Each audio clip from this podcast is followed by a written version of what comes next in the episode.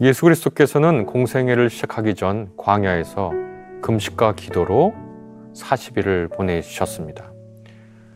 금식과 기도로 40일 광야에서 보내시면서 그분은 하나님의 뜻을 묵상하셨죠. 그때 악마가 다가와서 예수님을 시험했습니다. 그러나 예수께서는 하나님의 뜻이 무엇인지 확실히 분별하셨고 그 뜻대로 사시기로 다짐하셨습니다. 그리스도인들은 부활절 전 주님이 광야에서 지냈던 40일을 기억하면서 특별한 절기로 지킵니다. 이때 그리스도인들은 예수 그리스도의 순환의 의미를 깊이 생각하면서 회개와 절제, 금욕, 자선 이런 것들을 행하는 가운데 부활을 기다립니다. 이 기간을 가리켜 40일에 해당하는 절기라고 사순절이라고 부릅니다. 40일을 세는 기준은 동방교회와 서방교회가 서로 다릅니다. 서방교회 중에서도 로마 카톨릭과 우리가 믿는 개신교가 서로 다르지요. 개신교는 일요일, 곧 주일을 작은 부활절로 생각하기 때문에 그것을 빼고 40일을 생각합니다. 사순절은 제2의 수요일부터 성토요일까지의 기간을 가리키는데 사순절을 지키지 않는 전통을 가진 교회들도 있습니다. 그러나 그 교회들도 부활절 전 구간인 고난주간을 함께 지킵니다. 고난주간 기간에는 특별히 하나님과 우리를 향한 사랑과 신실함을 지키셨던 예수 그리스도의 삶과 고난을 기도와 금식 가운데 깊이 묵상하지요. 이 절기는 하나님의 은혜와 사랑이 예수 그리스도의 순종을 통해서 온전히 드러난 것을 마음 깊이 새기는 오롯한 시간들입니다. 앞으로 40일간 예수 그리스도의 삶과 고난에 관한 말씀과 기도를 함께 나누었으면 참 좋겠습니다.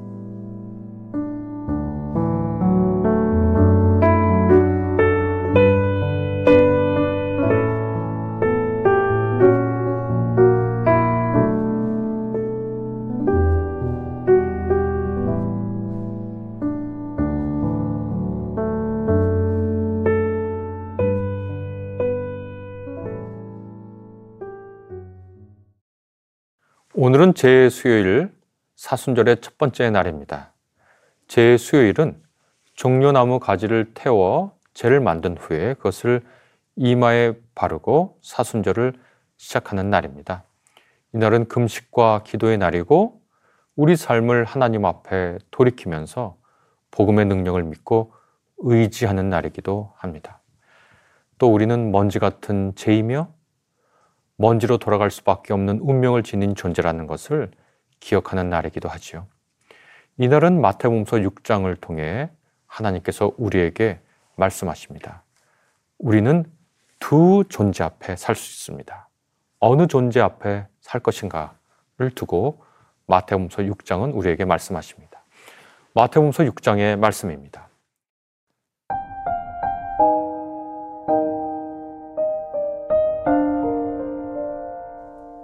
사람에게 보이려고 그들 앞에서 너희 의를 행하지 않도록 주의하라. 그리하지 아니하면 하늘에 계신 너희 아버지께 상을 받지 못하느니라.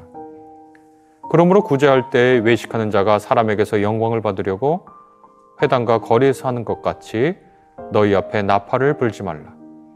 진실로 너희에게 이르노니 그들은 자기 상을 이미 받았느니라.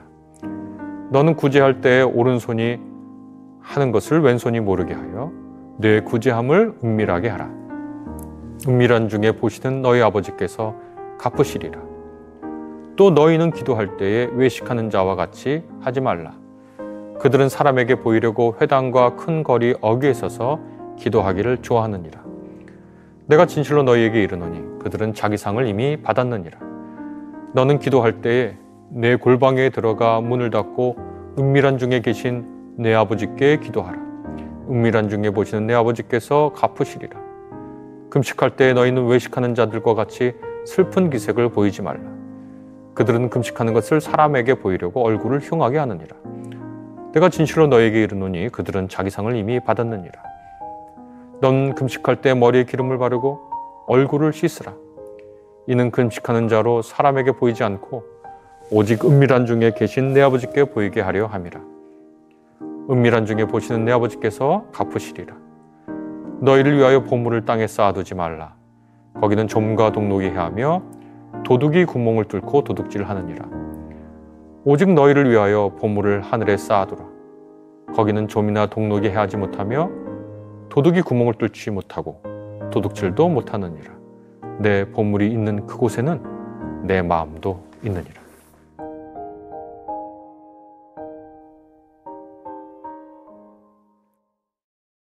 이 본문은 우리가 누구 앞에 살지를 선택하라고 말씀합니다. 촉구합니다. 우리는 두 시선 앞에 놓인 삶을 살 수 있습니다. 하나는 우리를 바라보는 사람들의 시선입니다. 사람들은 너무 생생하죠. 다른 사람들, 우리의 이웃, 우리의 가족, 우리의 친구들은 너무 생생한 존재로 우리를 바라봅니다. 바로 그 사람들이 문명과 문화를 구축했고 사회를 구성하고 나와 몸부딪혀 살지요. 그래서 그들과 더불어 살면서 우리는 삶의 기쁨을 누리려고도 노력하고 행복하려고도 하고 예, 그들의 시선에 어긋나지 않도록 또 노력합니다. 그러나 때로 우리가 착각하는 것이 있습니다. 그것은 뭐냐면 그들이 우리의 전부인 양 생각하는 겁니다. 그들의 시선이 우리를 평가하는 전부인 양 생각하는 것이죠. 아니, 곰곰이 생각해 보면 우리의 삶은 사람들의 시선이라기보다는 더 정확하게 말하면 사람들이 그렇게 생각할 거야 라고 자기가 판단하는 그 시선에 따라서 살아가려고 합니다. 그러면 그 삶이 온전히 행복할까요? 우리가 그렇지 않다는 걸 잘 압니다. 생생한 사람들 앞에서 우리가 살아가려고 하지만 동시에 우리는 그러한 삶을 살다가 이내 지치고 말죠. 내가 그러리라고 추측한 사람들의 시선은 언제나 우리에게 기쁨을 주는 것은 아닙니다. 우리는 그 시선 앞에서 경쟁을 생각하고 비교를 생각합니다.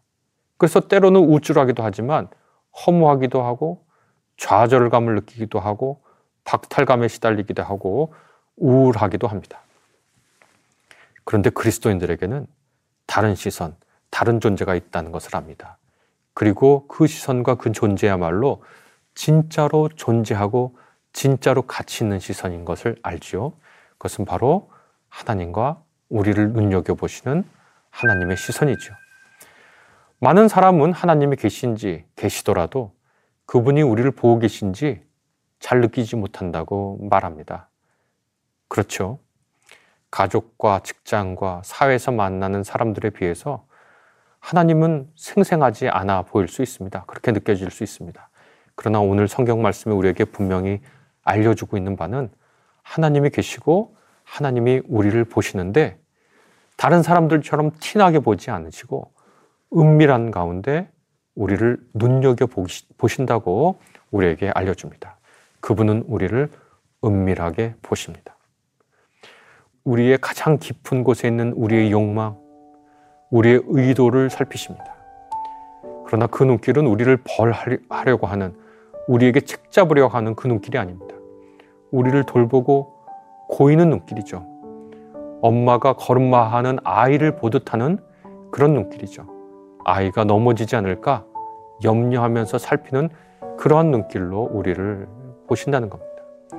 그 눈길은 아낌없이 격려하고 칭찬하는 눈길입니다.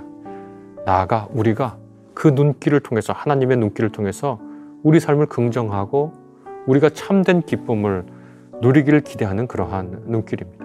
그것이 우리를 보시는 하나님의 시선입니다. 우리가 기도의 기쁨, 자선의 행복, 금식의 자세를 통해 삶의 참된 모습을 충분히 누리고 사는 것을 기대하게 하는 그런 시선이지요. 사순절. 우리는 우리를 보는 사람들의 시선과 우리를 보는 하나님의 시선 두 앞에 서 있습니다. 어떤 시선을, 시선 앞에 우리가 살아가야 할까요? 다른 사람들은 사실 우리에게 큰 관심이 없을 수 있습니다. 우리가 생각하는 타인의 시선은 우리가 그러리라고 생각하는 우리 자신의 염려와 두려움에서 나온 것일 수 있습니다.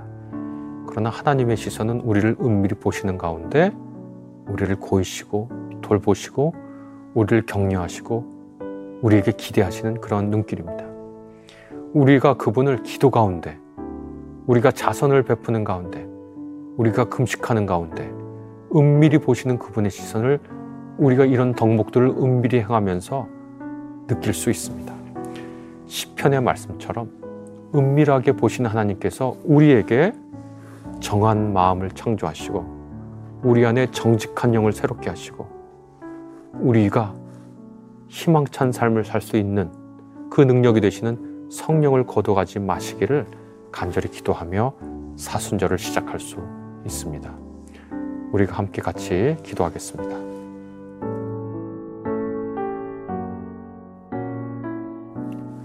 은밀한 중에 우리를 보시는 하나님, 우리를 지극히 고이시는 하나님, 우리는 사람 앞에서 살지 않고 하나님 앞에서 살고 싶습니다. 사람들 앞에서는 머리에 기름을 바르고 얼굴을 씻으며 그들 앞에 유난 떨지 않겠습니다. 대신 하나님 앞에 우리의 가장 깊은 곳에 있는 마음을 털어놓겠습니다. 주님께만, 오직 주님께만 우리의 속 깊은 울음과 탄원을 내보이며 주님 앞에 엎드리겠습니다. 주님의 은혜로 우리가 쌓을 수 있는 보물이 있다면 우리는 오직 주님 앞에서 쌓고 싶습니다. 우리의 작은 행동과 보잘 것 없는 마음을 드립니다. 바라옵기는 은밀히 갚아 주십시오. 예수 그리스도 이름으로 기도합니다. 아멘.